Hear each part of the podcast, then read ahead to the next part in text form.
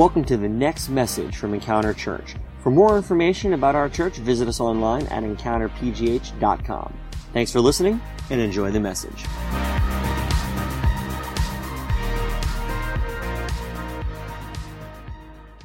Preaching in a new series. It's entitled Body Armor. And this series is about uh, the scripture in Ephesians where Paul is talking to the Ephesian church. Um, he's talking about the, the armor of God. So um, that's really what the whole series is about. I'm really excited about it. It's a great uh, way to just know and understand how we can, um, you know, go about our lives with uh, the protection and, and the offensive um, weapons that God has given us in the spiritual world. So uh, this is a little bit of a different series than what we have normally done in the past. So I just want to uh, just share a quick story with you today. But before I do, I just wanted to share, you know, that the uh, the world that we live in everything around us, everything that's happening really in this place, all around the city, uh, different parts of the world, everywhere that we go, there's a spiritual battle that is happening all around us that we can't really see. So um, that's really what, what the point of Paul's letter to the Ephesians was in this chapter. Um, he was talking about that there is a spiritual battle that is constantly happening around us, and we need to be ready for that. We need to um, have the armor that God has given to us, and, and that's really what this is all about. So, um, around us, in our culture, in our society, uh, you know, in America, in the Western culture. Um, spiritual warfare is typically not really manifested in the same ways as other places in, in the world. Uh, a lot of times you'll see it through things like addiction, you'll see it through hate, you'll see it through division, things like that. Th- you'll see it through addictions, anger, depression, uh, anxiety. There's so many different things and emotions and, and, and issues that we have all around us that that the enemy will use to um, to bring the spiritual warfare into our area, into our lives. So that's a lot of times what we see in our culture. That's things that we are used to seeing. Um, but I wanted to share a story about a time where I actually saw like a very tangible um, expression of, of spiritual warfare that happened right in front of me. And uh, it's a little bit weird to, to hear because even for me, as I experienced this, it was something that I never had seen before in my life. Something that I've just heard about, whether it was in the Gospels, um, in Scripture, or whether it was friends that had experienced it. But um, there was a time where I was in, on a mission trip in Uganda in Africa. And as I was there, um, one of the things that we would do is we would have big festivals. Uh, we've shared about things like this in the past uh, in the past couple years. We actually went on a trip this past summer to uh, another place in Africa, but this was two years ago when I was in Uganda. Um, we were having a festival where thousands and thousands of people were coming to hear the gospel of Jesus Christ. They were coming to hear the hope and the joy and, and the love that He had for the city of, of Uganda and and all around the area. And as we're there. Um, part of their culture is that's different than ours is that a lot of times when they have sicknesses, a lot of times when they have things that they're dealing with and, and struggling with, um, whether it's pain or disease or or uh, you know just the issues that that you deal with day to day, uh, instead of going and going to maybe a doctor where they'll get like a prescription for something, maybe like an antidepressant or things like that, uh, a lot of times it's very normal for them to go to witch doctors, and this is why it's such a different thing there. It's like a different atmosphere with them, um, but it's it's very heavy almost because you see firsthand um, things that are very similar to Jesus' ministry and things that would happen whenever he would go around town to town with his disciples. And it says that he would cast out demons. There was people that would manifest uh, in these demons and he would pray for them and then they would be gone in the name of jesus because they have no power over jesus. So um, this actually would happen uh, at times in countries like this because they would go to people that were witch doctors who would you know tell them, you know, I can heal you of this thing, and then they would make some sort of concoction or spell or something like that. So it's very weird for us to hear. It's even weird for me as I'm saying this, but it is something that is a reality in certain parts of the world. Um, and it would be a reality here, it's just not common. So uh, this is something that you would see there often. So I just wanted to share a quick story about this woman that I encountered who was dealing with um, with these issues in her spiritual world. So it's interesting because we were in this festival. There was this huge field that we were in preaching the gospel of Jesus. We were preaching the good news of God.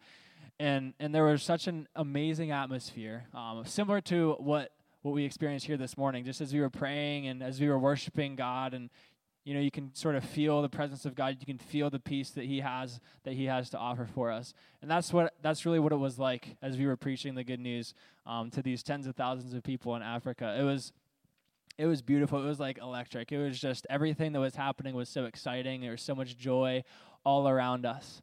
Um, but then, oftentimes, when God is doing something amazing, the enemy does not like it. I don't know if you've experienced that, but a lot of times when God is moving, whenever the Holy Spirit is moving and speaking and changing the lives of people and speaking to their hearts, the devil hates that because obviously he is against that. So he would try to do things to distract people. He would try to do things to take their eyes off of God and what he is doing and distract them and make them lose focus. And in this particular experience, whenever we were in Uganda, this will happen through people that actually um, are demon possessed. And whenever this happens, often, um, you know, they'll be distracting. They'll, um, you know, like shout a little bit. Like different things will happen as they manifest. And because of this, what we will do is we'll just go and we'll bring them over to a, a separate location where we can pray for them, so that we can uh, help them to overcome these evil spirits that are living inside of them.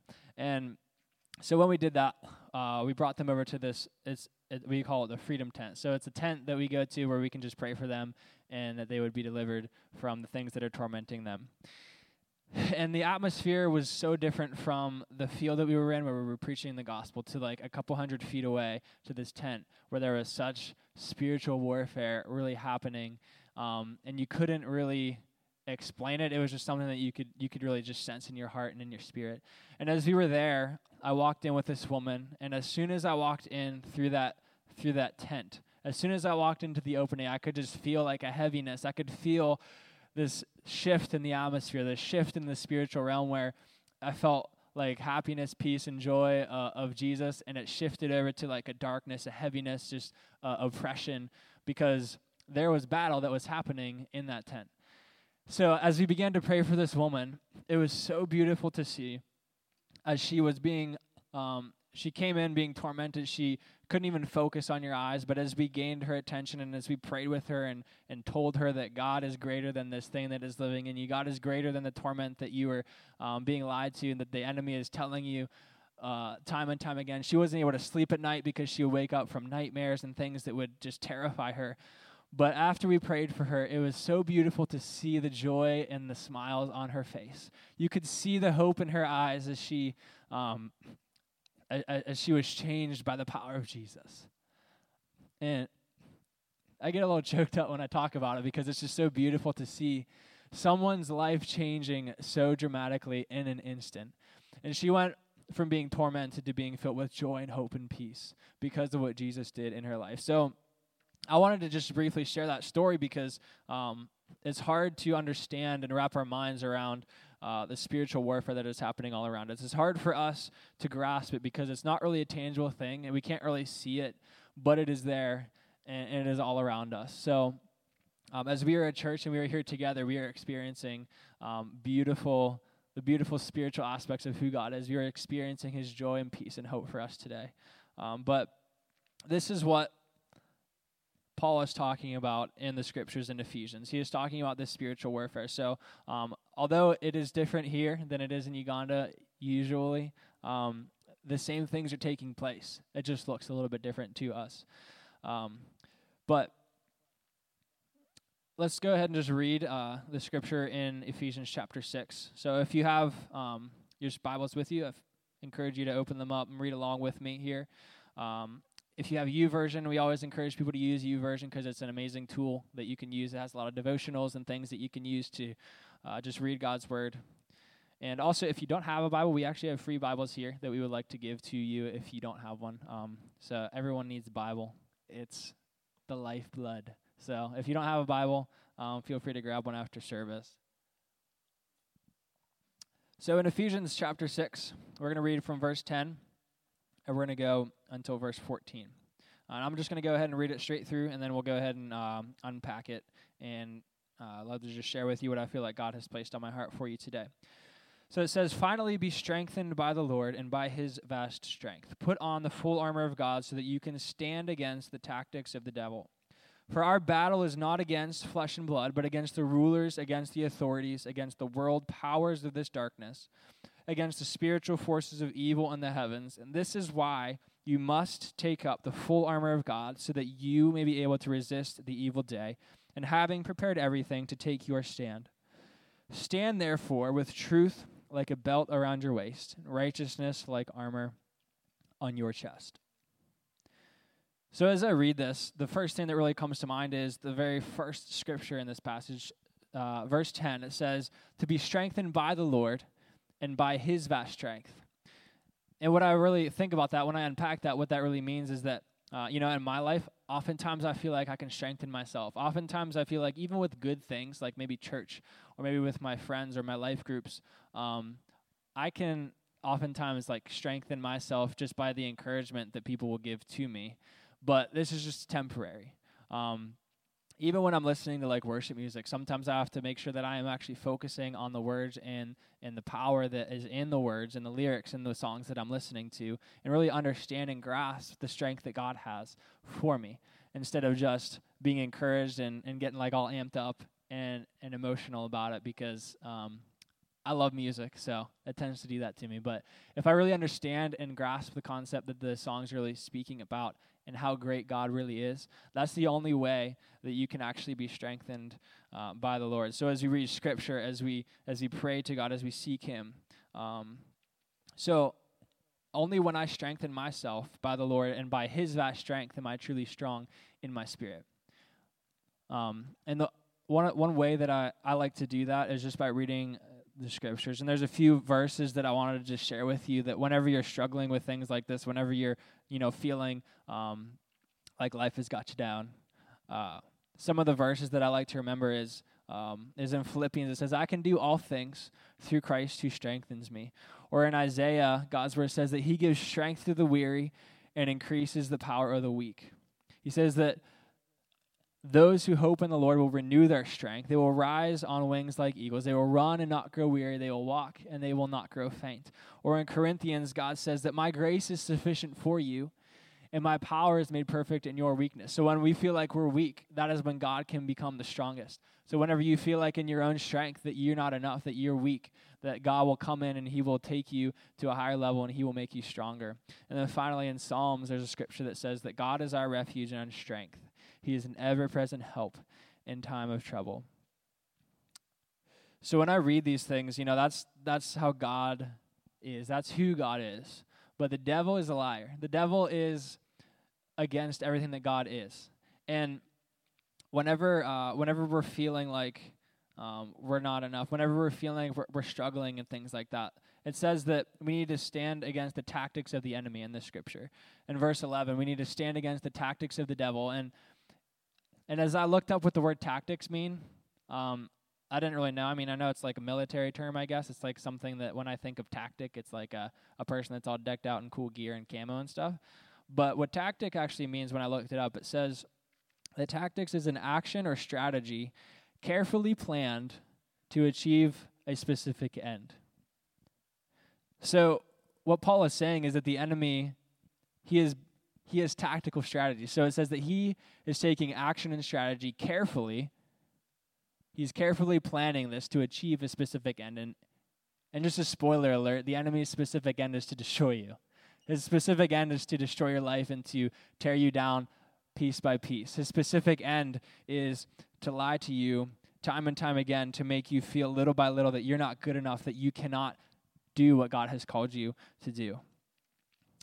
And see, whenever I think about all the craziness that happens in our world, when I think about all the pain and the hurt that happens in our world, it's, it's not God who is responsible for it. See, the enemy, he takes little things in our lives, very specific things in each one of our lives, and he will continue to lie to us little by little. He is, he is a smooth criminal, so to speak. Um, rest in peace, Michael Jackson. Um, he is a smooth criminal. He knows exactly what he's doing at all times, and he knows exactly how to get to you the worst way. So, God is a good God, and if everyone walked in the specific plans that He had for them, our world would look a whole lot different. See, there wouldn't be broken marriages, there wouldn't be this crazy division in our country, there wouldn't be racism, sexism, there wouldn't be drug addiction, there wouldn't be alcohol abuse, there wouldn't be hatred. All of the things that are so wrong in our world the enemy is responsible for because he uses each one of us and he tries his best to speak to us. He tries his best to lie to us and to tell us that we aren't good enough so that we feel depressed. He lies to us and tells us that we cannot achieve what God has called us to do so that we can't reach our fullest potential. This is who the enemy is. So our fight is not against the evil of this world. It's not against um, just the people that are trying to tear us down. It's not against other people. It is against the devil. It is against the enemy. So just like I mentioned before in Uganda, when people go to a person like like a witch doctor, it's not because they're like, oh, I'm gonna go live a life of torment now. I want to go be possessed by a demon so that I can have nightmares every night, so that I can live uh, a horrible life. That's not what they're doing, obviously. There has to be a reason that they go to a person like a witch doctor. The person, I'm sure, is a really nice guy. He's probably a great salesman. He's probably really good at getting people into his little office or whatever you want to call it. Um, so he's not going to be just some person that's like really freaky with a bunch of like bones in his nose and like doing weird dances and stuff. It's going to be someone that that you're going to want to go to, some something that's appealing to you, someone that is going to tell you, you know, I'm going to heal your baby, I'm going to help your child be able to see, I'm going to make sure that you can walk now, I'm going to, you know, say that say or do this ritual that's going to make your life better, but in reality it's actually going to do the opposite. So the enemy is great at making things look really good. He's great at making things look really attractive. But whenever you, um, whenever you do the things that he's trying to entice you to do, over time, you'll be able to see the damage and the hurt that it does. And I wanted to share another brief story about a man who uh, experienced a spiritual battle in a way where he won, where he was victorious over what the enemy was trying to do to him. His name was Yun. Uh, he's a man who grew up in China. Um, I'm not really sure how old he is now because this is a little bit of an older story. But uh, when I was younger, I read a biography about his life called The Heavenly Man. And um, he would go by Brother Yun. So he met Jesus when he was young. He lived in China. So in China, they weren't actually able to. Um, they weren't actually able to have church. They weren't able to be Christians. It was illegal. So he started a bunch of house churches. He started different places where um, you know, people would gather and meet Jesus. And over the years of his ministry, he was actually arrested three different times. Um, and the third time that he was arrested, this incredible story took place where um, he was actually put in a uh, like a high, a maximum security prison because they were like, man, this guy keeps getting out. This guy keeps like doing his thing, and he's not listening to what we're trying to make him do. He's still preaching the gospel. So they put him in a maximum security prison where it was brutal. See, they the guards they would beat him so bad that his legs actually both were broken, so he couldn't walk. So he's crippled in this maximum security prison. He's in a freezing cold chamber all by himself in, in solitary confinement. But he still believes that God has a plan for him. He still believes that there is something more, that, that his, his ministry isn't done. So as he begins to just continue to worship God, as he continues to pursue Jesus in this place, God actually gave him the strength, first of all, to stand because his legs were completely shattered. So he was able to stand up and he was able to walk through each hallway one at a time. He walked by one guard, he walked by another. None of them saw anything, none of them said a word to him, but he continued to walk through the hallways of this prison. He continued to go all the way up to the entrance of the prison, and he just walked straight out. No one said a thing. He saw a handful of guards. He was able to walk now but he just walked out because God gave him the power that he needed to do that. So the enemy, he thought, I got this, man. Like, he's not going to create revival in China anymore because he's in this maximum security prison. He can't even walk, he can't even get out of this place. So his job's done. Like, I took care of that. Wipe my hands off. I'm good to go. I don't have to worry about him anymore.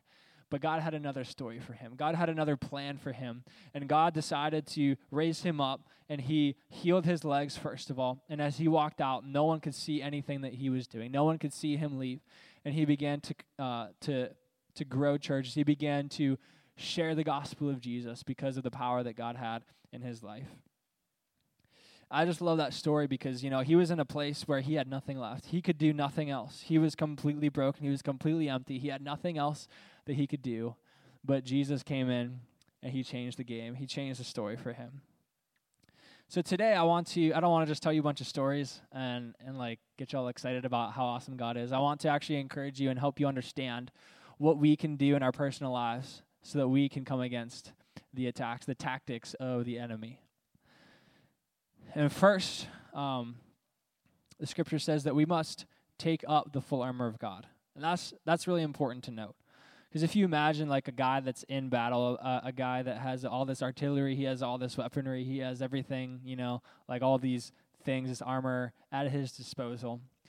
But he doesn't take it up. If he doesn't put it on, if he doesn't use his weapons, if he doesn't, if he just stands there just like a bump on a log and he's just chilling in this battlefield, that's not really going to do much for him. There's really no point for him to have all of these things at his disposal because if he's just standing there doing nothing, he's not using them, obviously, eventually he will be overtaken and he will lose.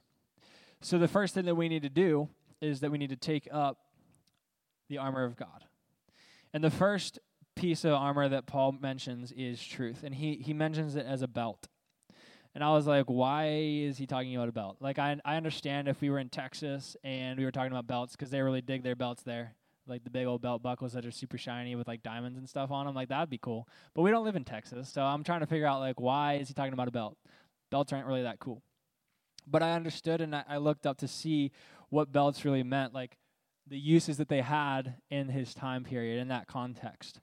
And what a belt did is it held everything all together, first of all. So everything was held in place by a belt. It held the sword on the side so that they could have the offensive weapon that they needed and then it also um, it was if, if, they didn't have a belt, then nothing else would work, and it, and it also protected the lower half of their body. So they had everything up top that they were able to protect themselves with, but then the belt also had things that would like hang off of it, so that they were protected in the lower half as well. So I brought a belt with me. Um, because I wanted to just share something quickly with you to help you understand um, the significance of the belt. And I was thinking about it, and it's like if I put this belt on, then um, let me just set this down real quick. So if I put this belt on,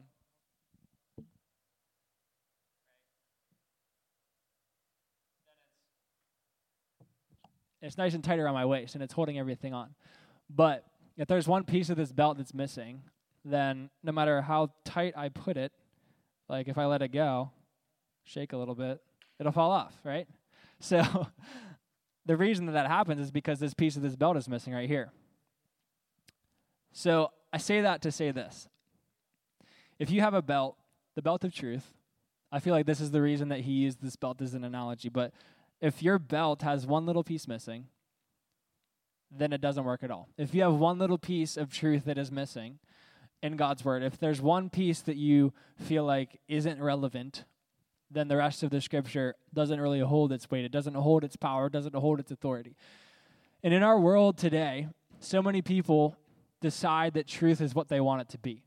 So many people feel like, you know, I can believe what I want to, you believe what you want to, and that's what I'm going to call truth.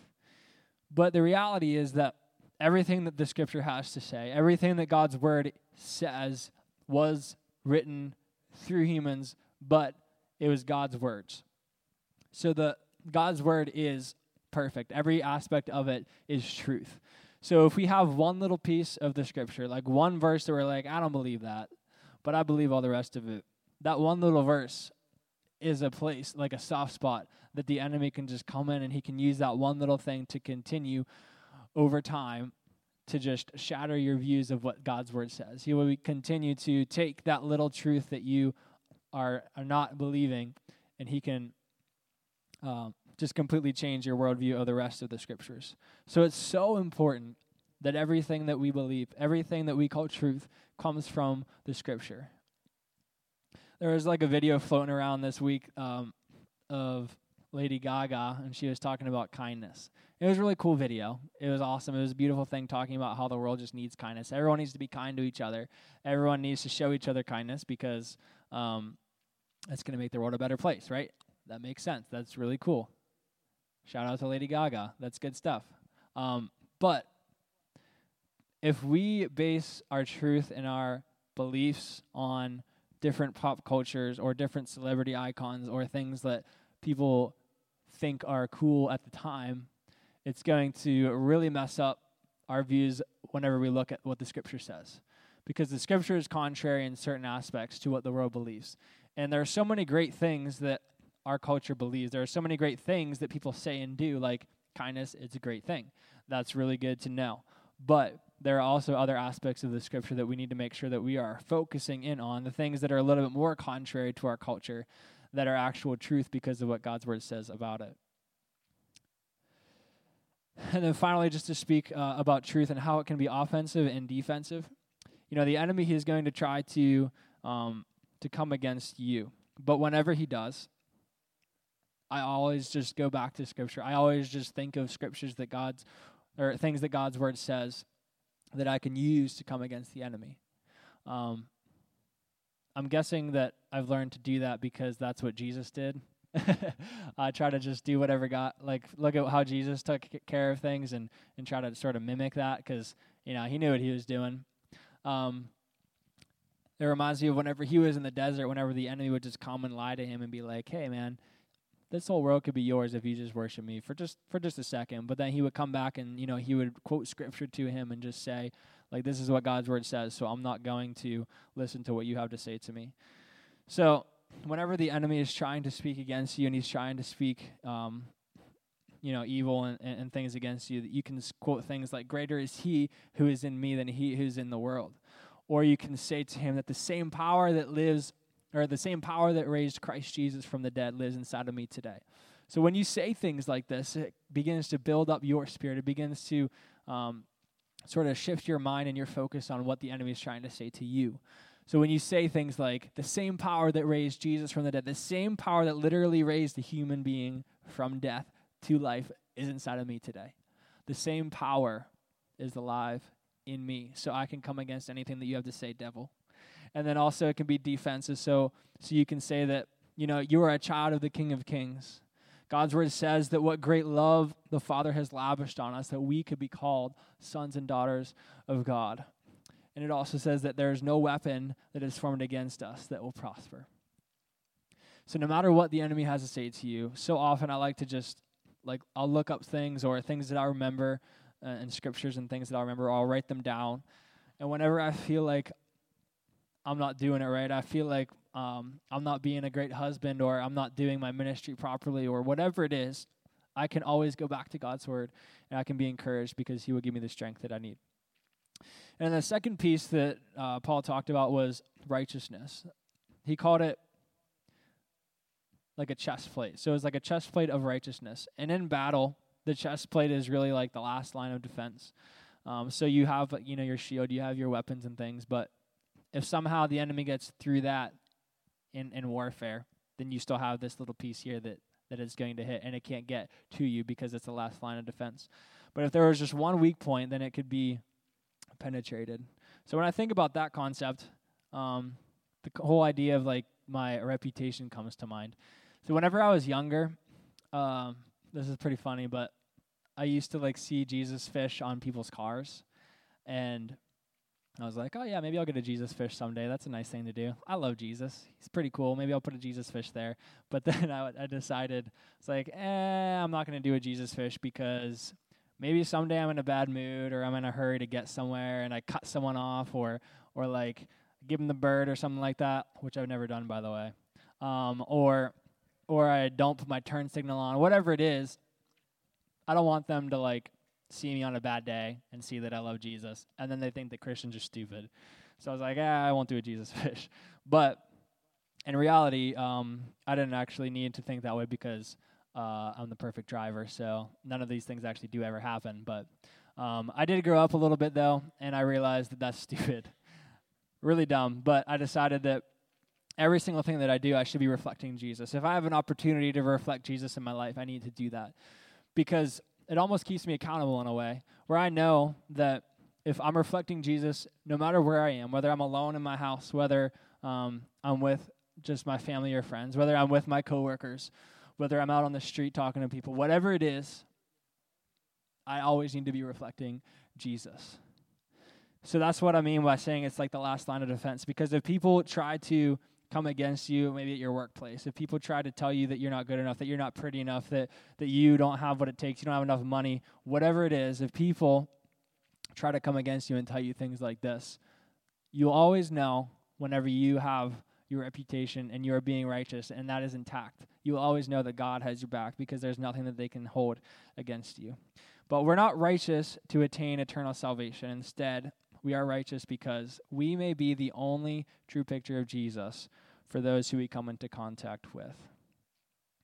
So if you come here on a Sunday morning and you play the game where you know you're doing church, you're worshiping your heart out, um, you're listening to the message, you're writing every single word that I say word for word for your notes, um, then you know that's that's a good thing. But if you go out from church on a Sunday morning, and then you hit Monday, and then you know you're you're just gossiping to all your friends at work, and then you go you know out to a bar afterward and um, like if you're just like partying and things like that. And like if that's how your life is every day but Sunday, then that's not really reflecting Jesus. That's that's almost um, it's like selling your faith short because people aren't able to see Jesus through your life if that's what you're doing. People can't see Jesus um, through your everyday walk if that's what you do when you're not at church. But if you're like, yeah, man, I go to church, and they're like, are you kidding me? You go to church? And if that's something that has ever happened to you, um, and I'm not just saying this to like condemn anybody because this is my life too. But if this is how it is, then it's just more of a challenge to you to say that there's so much more for you. Whenever you talk to someone and you're able to encourage someone about your faith, whenever you're able to speak to someone and tell them, hey, this is who Jesus is in my life, this is what he has done in my life and you can share stories personal stories and testimonies of what god has done through you there's very few things in the world that are like that. It's such a beautiful feeling to know that you are helping someone in a way that is so much greater than just being like yeah man it's going to be all right when you have absolutely no idea what the future holds. So your own righteousness it will always fall short my own righteousness it will always fall short but God is the only one who can make us perfectly righteous. So we need to remember that because we're never going to attain perfection, but but we need to always be striving for that. It's like when you love somebody, um, you want to know everything there is to know about them. Like if if if you're married already, or if you're working on that, or whatever stage of life you're in, if you're trying to get to know people, whether it's you know a future spouse or if it's friends or whatever it is, if you're trying to get to know someone, you want to know what they do. You want to know their worldviews. You want to know a little bit like about their life, like where they grew up, things like that. And in the same way, we need to know who God is. We need to know who Jesus is and how He is, because we're not trying to be righteous so that we can pin the blue ribbon upon our chest. We're not trying to be righteous so that we can be cooler than other people or so that we can be better than other people. The only reason that we strive to be righteous is because when you love someone, you want to be like them. You want to make them happy. You want to please them. So that's how we need to see Jesus. So it's not to earn his love, but it's to return the love that he has given to us. We don't want to be righteous so that he loves us because he already does. No matter what you do today, God already loves you. He already loves you more than he ever will. He already loves you more than you'll ever know. His love is unconditional no matter what you do. So we don't we don't uh, live a righteous lifestyle to earn anything, but we do it because we want to show him that we love him and we care about him. So just to close it out today, um, with all this in mind, if you're anything like me, I know that the enemy tries to get to me at least through telling me that I am not doing it right. I'm not good enough. I don't have what it takes. I don't have the strength that I need to follow the will that God has for me. I don't have the words to speak to the friends and the people that I encounter. And I would say that that he is right in a way. He is right because I don't know exactly what to do in my own strength. I don't know exactly what to say to people at all times but I know that my God does. And whenever I focus in on Him, whenever I really pursue Jesus, whenever I really come to Him and ask Him to use me in a fresh and a new way, when I ask Him to speak through me, when I ask Him to, to give me things that I can use to encourage my friends and my family, then that is the only time that I can actually fulfill the ultimate purpose that God has given to me in my life. See, as we take up our belt of truth, as we put on our breastplate of righteousness, God begins to strengthen us and He begins to, to give us hope. He begins to remind us that we can do what He has called us to do. God's word says that we are more than conquerors through Christ Jesus. And I love understanding, I love realizing that even though the enemy, he thought he had it in the bag 2,000 years ago, he thought that he was responsible for Jesus' death, which he was. But he thought that it was done, he thought that he had won. But I love standing here this morning telling you about a God who is alive, a God who has redeemed me, a God who has redeemed this church, a God who has overcome the defeat that the enemy thought that he had. He overcame it and he rose from the grave. He is alive in this place. He is here with us today. And he is here to tell you, to strengthen you, to give you the hope and the strength that you need. So, whenever you go out, whenever you're going about your week and, and you're struggling with maybe your identity, you don't think that you're as beautiful as the next person. You don't think that that you're that as many guys will talk to you as your friend because you're not pretty enough or something. God wants to tell you that that is so far from the truth. Because you are so beautiful in his eyes.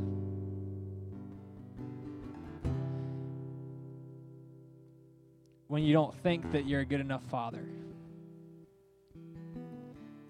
or a good enough husband or wife.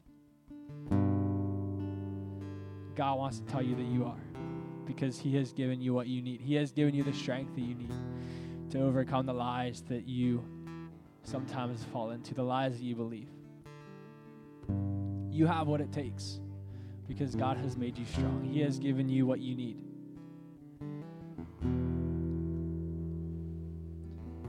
So, why don't we all just stand together for a moment?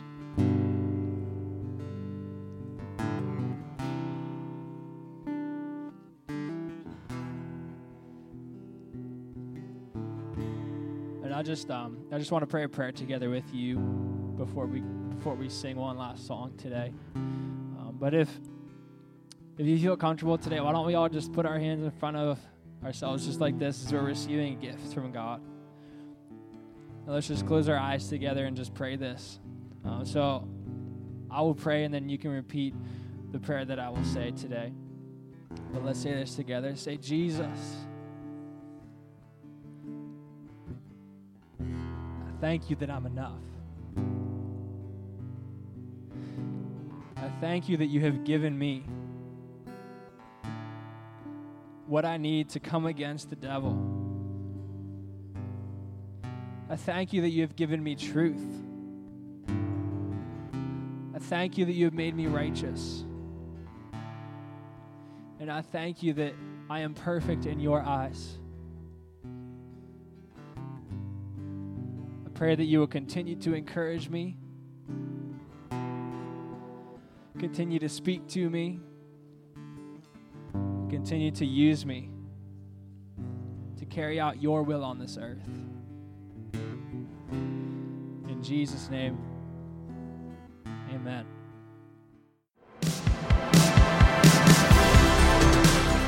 Thanks for listening to this week's podcast. If you call Encounter Church home, or if you'd like to partner with us to support the work that God is doing here, you can take advantage of our online giving option. Just go to encountergiving.com.